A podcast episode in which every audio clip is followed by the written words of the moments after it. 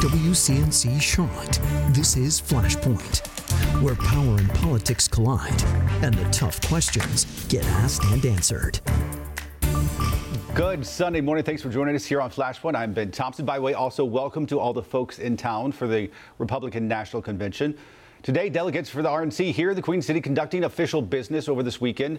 As you know, the whole convention was supposed to be here this week, bringing in thousands of people and millions of dollars. Now, of course, fewer than 400 delegates here in Charlotte after a lot of back and forth. The RNC finally decided to go virtual. Tomorrow, Monday, the delegates will nominate Donald Trump for president once again. There's a chance that the president, vice president might travel here to the Queen City to thank those delegates, but that'd probably be in a private setting. The rest of the unconventional convention will happen in and around D.C., likely with plans for the president to be featured and incorporated in some way during every night of the program.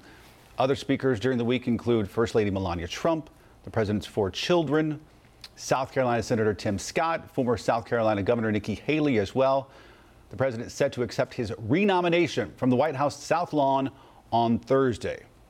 All of this coming after the Democrats held their convention this past week after running for president in 1988 and 2008 and falling short. This time, Joe Biden finally able to accept his party's nomination. And also a historic night when Kamala Harris accepted the nomination for vice president. We've got analysts from uh, the professor of politics at Catawba College coming up a little bit later in the show. Now I'm joined by Charlotte City Councilman Republican Tariq Bokhari and Democrat Larken Egleston, two men who supported bringing the RNC here when it was first decided years ago now, despite controversy. Uh, Mr. Bokhari, I'll start with you. So once the pandemic came a couple months ago, it, it seems like what was already a contentious issue in Charlotte became even more contentious. At one point, Republicans moved this thing to Jacksonville only to move it back. Democrat leadership here highly criticized. They were said that they were politicized this whole thing. As it is right now, the, the, the day before the, the big uh, start of this whole thing, are you, as a city leader, comfortable with a convention that uh, met the governor's and city's requirement? Well, I'd start by saying I'm not sure we can qualify this as the start of the big event. I think we're missing about 49,700 people. But it's putting that aside, um, I, I, just when I look at this, I, I, I, it just is so depressing to me because it was contentious. We went through two years of of a lot of work and pain to kind of get to this you know shining end state. And then as covid hit to your point it became in my opinion something a little bit more. It wasn't just about an opportunity to showcase the city on a global stage and get some economic impact. For our 10,000 plus small businesses that are reeling from this economic crisis that, that we're in the middle of, for the thousands and thousands of hospitality workers um, who are furloughed, who are reeling and trying to figure out what to do, it kind of became, you know, not a solution, but a light at the end of the tunnel of keep holding on with your fingernails long enough and you make it to that and you're going to have an influx of of some revenues and some opportunities that could lead to the next thing.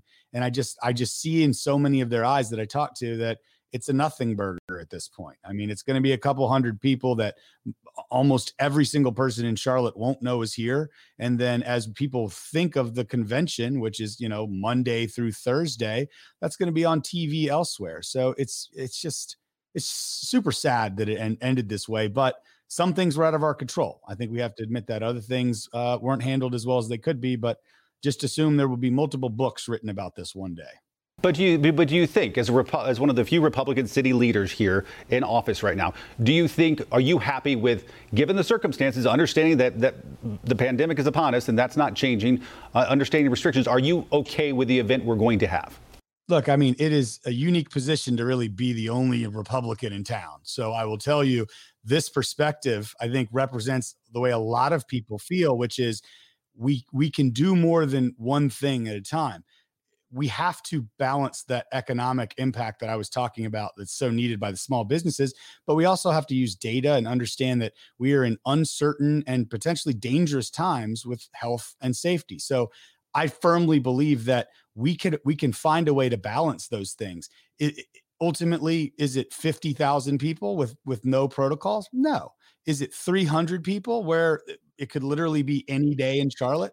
I think that was also the other drastic end of this that unfortunately uh, uh ended up playing out. So I, I think there could have been a solution where some of our local businesses and hospitality workers actually got some meaningful impact and we didn't arrive at that. Larken, let me bring you here in here.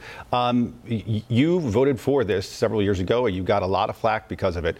Um, considering everything that's happened now and where we find ourselves now, would you still make that vote the same way today?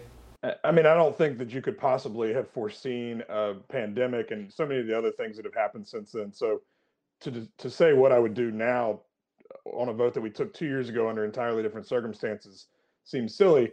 I don't think it's uh, surprising that a political convention is being politicized. It's kind of part of it by nature.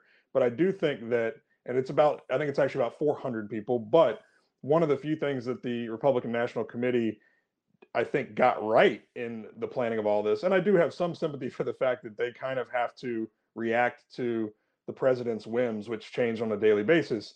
That can't be easy. But one of the things that they did, and I think we're glad that they did was was to hire Dr. Runge to lead on the health protocols piece of this convention. And he's done so as best I can tell in a very nonpartisan way. He presented to the council two weeks ago what their plans were to a person on the council. I think people were impressed and pleased to hear that he had such um, thoughtful ideas around how we can make sure that this is safe for the visitors to our city as well as the people who live and work in our city um, and so I do think that this at this scale can be done safely. And you know, I just finished up the DNC this past week as a delegate for Vice President Biden. It was entirely virtual. Uh, I think that was the right thing to do. Um, but I also think that this can be hosted at, at this size safely for our city. Uh, either one of you jump in here. Do we anticipate, Larken, you alluded to it, but the DNC, I mean, it was in Milwaukee, but nobody would know about it uh, from watching the coverage. I mean, just barely uh, a mention of it. Do we expect Charlotte will at least get a, a, slightly larger profile because we actually do have some footprint here? Some. I mean, we know that there are some national and international media that are covering it, either a, a small handful in person, but a lot virtually that will be referencing Charlotte.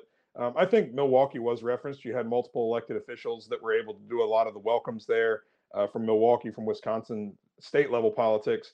Um, they did get some attention. They had some of the staff that were still orchestrating that event, even though it was all virtual, that were living uh, and working on the ground in Milwaukee. So there was a, a relevance for Milwaukee there uh, that's obviously different than ours, and obviously in both cases much smaller than would have originally been anticipated. Tariq, what do you think about this idea of virtual conventions going forward? I mean, we know a lot of these conventions are just a formality at this point. These things are decided. Um, going forward, are we going to go back to the big ball drops and huge crowds in arenas? It's impossible to tell right now. I think a lot of people feel like conventions have changed forever going forward in some way. I, I think we have to let a little time uh, get between us and, and now to, to know if that's true. I, I think though, I mean, the world is becoming more virtual. It's it's get, it's changing its habits, and and I think that's a really good thing as the silver lining of a really bad situation. But I mean, and I'm not trying to be a Republican critiquing the DNC that we saw from afar, but I mean, it was a real snooze fest from my perspective. And I don't think that that's because it was a lack of good speakers and people like, you know, that are compelling. I just think as if you're going to read a script that's a kind of a convention style thing and it's via Zoom and there's no noise or anything else out there, it's just it just seems awkward. My hope as we look forward to the RNC, I hope that they don't take a real scripted, like state of the union approach, which is what a lot of that stuff felt like. And some people just come with bullet points and they almost talk like, hey, you don't get this opportunity us to kind of virtually have a conversation. I think that's got to be a recipe. We tried to get the guy from My Pillow, but he was already booked. So we had to settle for people settle for people who actually know what they're talking about. All right, listen, we we, we NBA, like the NBA whoa, whoa, whoa. We, we, have got to get a break in. We've got you guys talk a lot. We've got to get a break in. Uh, and so on a serious note, we got to talk about uh, ethics reform there at the government center. Something both of you guys have talked about recently. Um, got to get that in on the other side of the break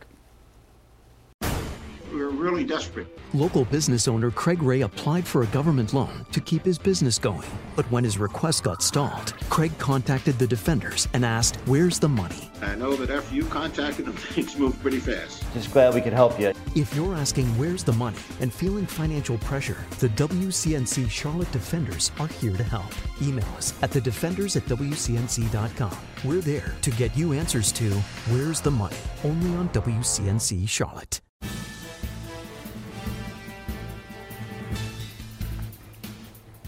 Calls for ethics reform at the government center in Uptown. It comes after some say federal COVID 19 relief money is being misdirected. City leaders set aside about $50 million for small businesses and workers that we know have been devastated by this crisis. Councilman Bokhari accused by some of his colleagues of, of, of trying to help uh, organizations he's connected with. Important to say here, city attorney said he'd get no direct financial benefit. City manager says it didn't appear unethical. Now, with that, state GOP filed ethics complaints against two Democrats on council for conflicts of interest on unrelated cases. Uh, our, our, city council members join us uh, once again. Tariq, I'll get a chance, uh, give you a chance to respond to all that. But uh, Larken, let me give, begin with you and say, in general, do you feel like, given the climate, is, is there time? Is it now is the time to sort of revi- revisit the city's um, ethics policy when it comes to to you all and other city officials? I think there's absolutely improvements we can make to it, and I think that those discussions are already ongoing in our budget and effectiveness committee um, most of the complaints that have been filed have not been COVID fund related. And the city manager and city attorney said that they felt uh, fully confident in the way that this, the COVID dollars were deployed. Uh, there likely should have been some additional discussions than were had up front, but that there was not anything unethical or illegal about it. Uh, this is kind of the complaint thing has kind of become a way for people to just um, attack folks that they disagree with at this point, and I think it's really making us look kind of silly and frankly, it's distracting from a lot of really important work that we've got in front of us. Tariq, I'll give you a chance to respond. And also, I mean, do you think this is just um, being politicized at this point?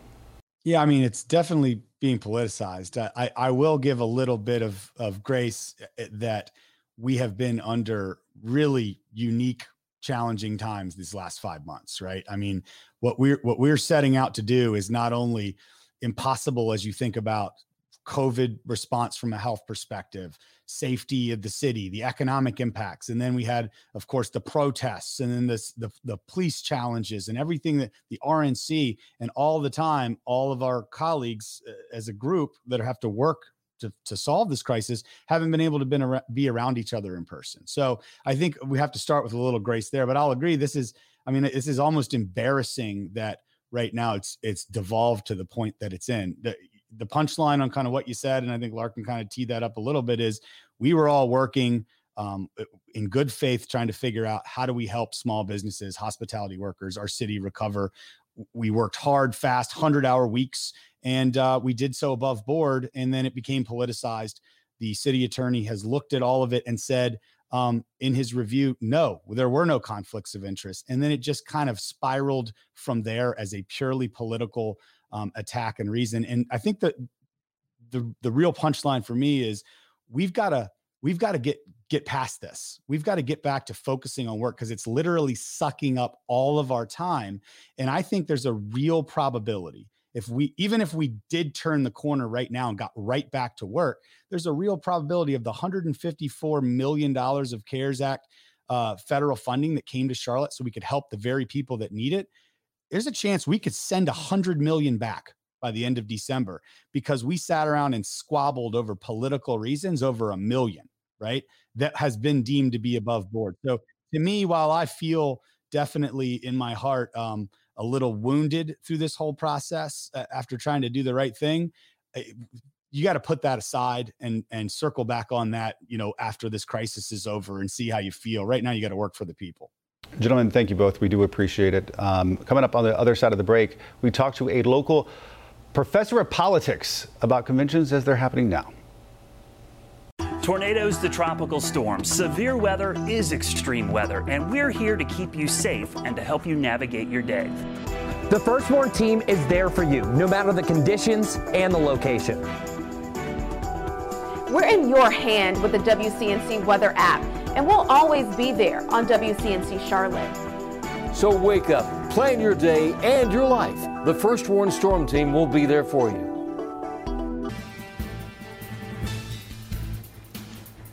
And joining me for the rest of the show, one of our favorites to break down uh, all things political, Dr. Michael Bitzer, professor of politics up at Catawba College. Professor, thanks as always. We appreciate it. All right. My pleasure. So we watched the DNC this past week. We're about ready to see the, the, the RNC. Uh, first, let me get your impressions. This was a historic convention in, in many ways. You're, you're the historian when it comes to these things, but I mean, never had one like this. Um, what were your thoughts watching it? You know, the big question was will the virtualness of this convention convey over to an audience? And I think for the most part, it was successful. I think the Democrats really were focused on some core messages that really were captured in Joe Biden's acceptance speech on uh, Thursday evening that of compassion, that of understanding, that of empathy, that of seriousness. I mean, the young man who uh, introduced Joe Biden and talked about the fact that he was a stutterer. And Joe Biden could sympathize and empathize because he also suffered from stuttering. It was just a very powerful moment. And I think for the most part, they have to look at this convention as a success. Um, if, if you were advi- advising the RNC here in Charlotte, uh, what would you tell them? I think certainly that with the Democrats pre planning for a virtual uh, convention, it showed in that they were able to do a lot of taping and a lot of pre prep before this week. Yes, some of the speeches were live, most of them were pre taped. So the question in my mind is how much live versus uh, what they were able, what the RNC has been able to work through uh, when they made the decision to move from Charlotte to Jacksonville and then finally to go to virtual. Now, the Democrats had a considerable amount of time to pre plan this. I, it will be interesting to see the dynamics of how the RNC matches it. Do they go with longer speeches? Do they highlight ordinary Americans? What's their theme? What is their focus for the next week to kind of set the dynamics for the Republican message in a, in opposition to what we heard from the Democrats? I, I know uh, folks like you and I enjoy the the balloon drops and, and, holding of the signs and, and, and you know the the rallying cries from the folks down on the floor and the roll call the and everything. Exactly. Yeah, let's yeah. just be honest. We like the theatrics of it, uh, but we also know that for a long time now, going back several decades, these things have been largely a formality. I mean, the, the, the races are decided in the spring during the primaries. Do you yep. think going forward? I, also know that the parties make a lot of money off of this, and they also get a lot of nonstop news uh, news uh, uh, coverage. Do you think that going forward, it's going to be different? I think it's going to be different in that they could now see a mixture of the two, uh, both in person and also this kind of virtualness. I thought the 50 plus uh, roll call of the states was one of the most effective means by which they were able to accomplish. But I thought also Joe Biden's speech, even though it was to a room full of journalists and not with the traditional crowds, really helped him because it made it a focused speech. He directed his attention squarely to the American people through a camera. And I thought that that was probably the most effective means by which to convey it. Yes, you want that energy from the crowd, but the seriousness of what he was presenting that evening really came across. Completely off topic here, but um, you're a professor um, at a local college. Um, and the one bigger story this past week than probably the RNC or DNC is uh, COVID 19 on campus. So, uh, I, feel duty bound to ask you about how things are there uh, at Catawba College. Well, I'm teaching all of my classes in person. I actually have fewer than 15 students in each class. All of them came in masks this week. It was it was difficult at times, but we persevered. Uh, speaking for almost three hours, you know, twice this week with a mask on was challenging. I felt like I had laryngitis by the end of it. But you know, we understand that there may be a few cases on the Catawba campus. Haven't heard uh, formal numbers as yet, but certainly when you bring people together in this kind of a setting, whether it's Chapel Hill or Catawba, uh, these kinds of issues are going to are going to eventually arise. It's a reality. Let's be honest. You as a professor, you you, you have a hard enough time um, getting your students to read about politics that are sometimes interesting to you and I, but boring to, to some students probably. Um, it's got to be hard to make sure they're wearing masks as well. I mean, let's be honest. It, it is. And when I walked across campus a couple of days, uh, I saw students with masks on, even though they were outside by themselves. and I saw some students that were in pairs or small groups without masks. I mean, this is just it's we reflect society. And so I think that this is this is the expectations that we're going to have to go through for the next several weeks. And finally, uh, you are the, the, the, keeper of the keys when it comes to all, all the absentee ballot uh, numbers out there. Actually, this is public knowledge. You just have, are wonky and you enjoy this stuff. So, so, and I know you take that as a compliment. Um, I do. where, where do we stand here in the state of North Carolina? We are over a third of a million requests. And right now, we are running at about 12 times ahead of where we were four years ago. You know, my expectation when absentee by mail ballots, the first round is mailed out on September 4th, we could potentially see half a million ballots mailed that day. It, it's anybody's guess where it goes from there. I've been interviewing this guy for about 15 years, and his knowledge base always surprises me. Coronavirus, conventions, absent, you name it, he can do it. All right. There we are. Dr. Bitzer, thank you as always. I appreciate it.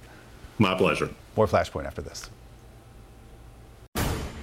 really desperate. Local business owner Craig Ray applied for a government loan to keep his business going. But when his request got stalled, Craig contacted the defenders and asked, Where's the money? I know that after you contacted them, things moved pretty fast. Just glad we could help you. If you're asking where's the money and feeling financial pressure, the WCNC Charlotte Defenders are here to help. Email us at the defenders at WCNC.com. We're there to get you answers to where's the money, only on WCNC Charlotte. Welcome back to Flashpoint. By the way, we want to mention Flashpoint now has a podcast. You can get it on your favorite podcast platform, including Apple Podcasts, Google, Spotify, and more. Of course, you can also go to WCNC.com slash podcast and find it there. Also, come chat with me on both Twitter and Facebook. It's always interesting. It's always thoughtful, usually. Let's keep it that way at least. And then I'll see you back here next Sunday, 11 a.m. And then I hope to see you bright and early tomorrow morning, 4.30 a.m. for Wake Up Charlotte.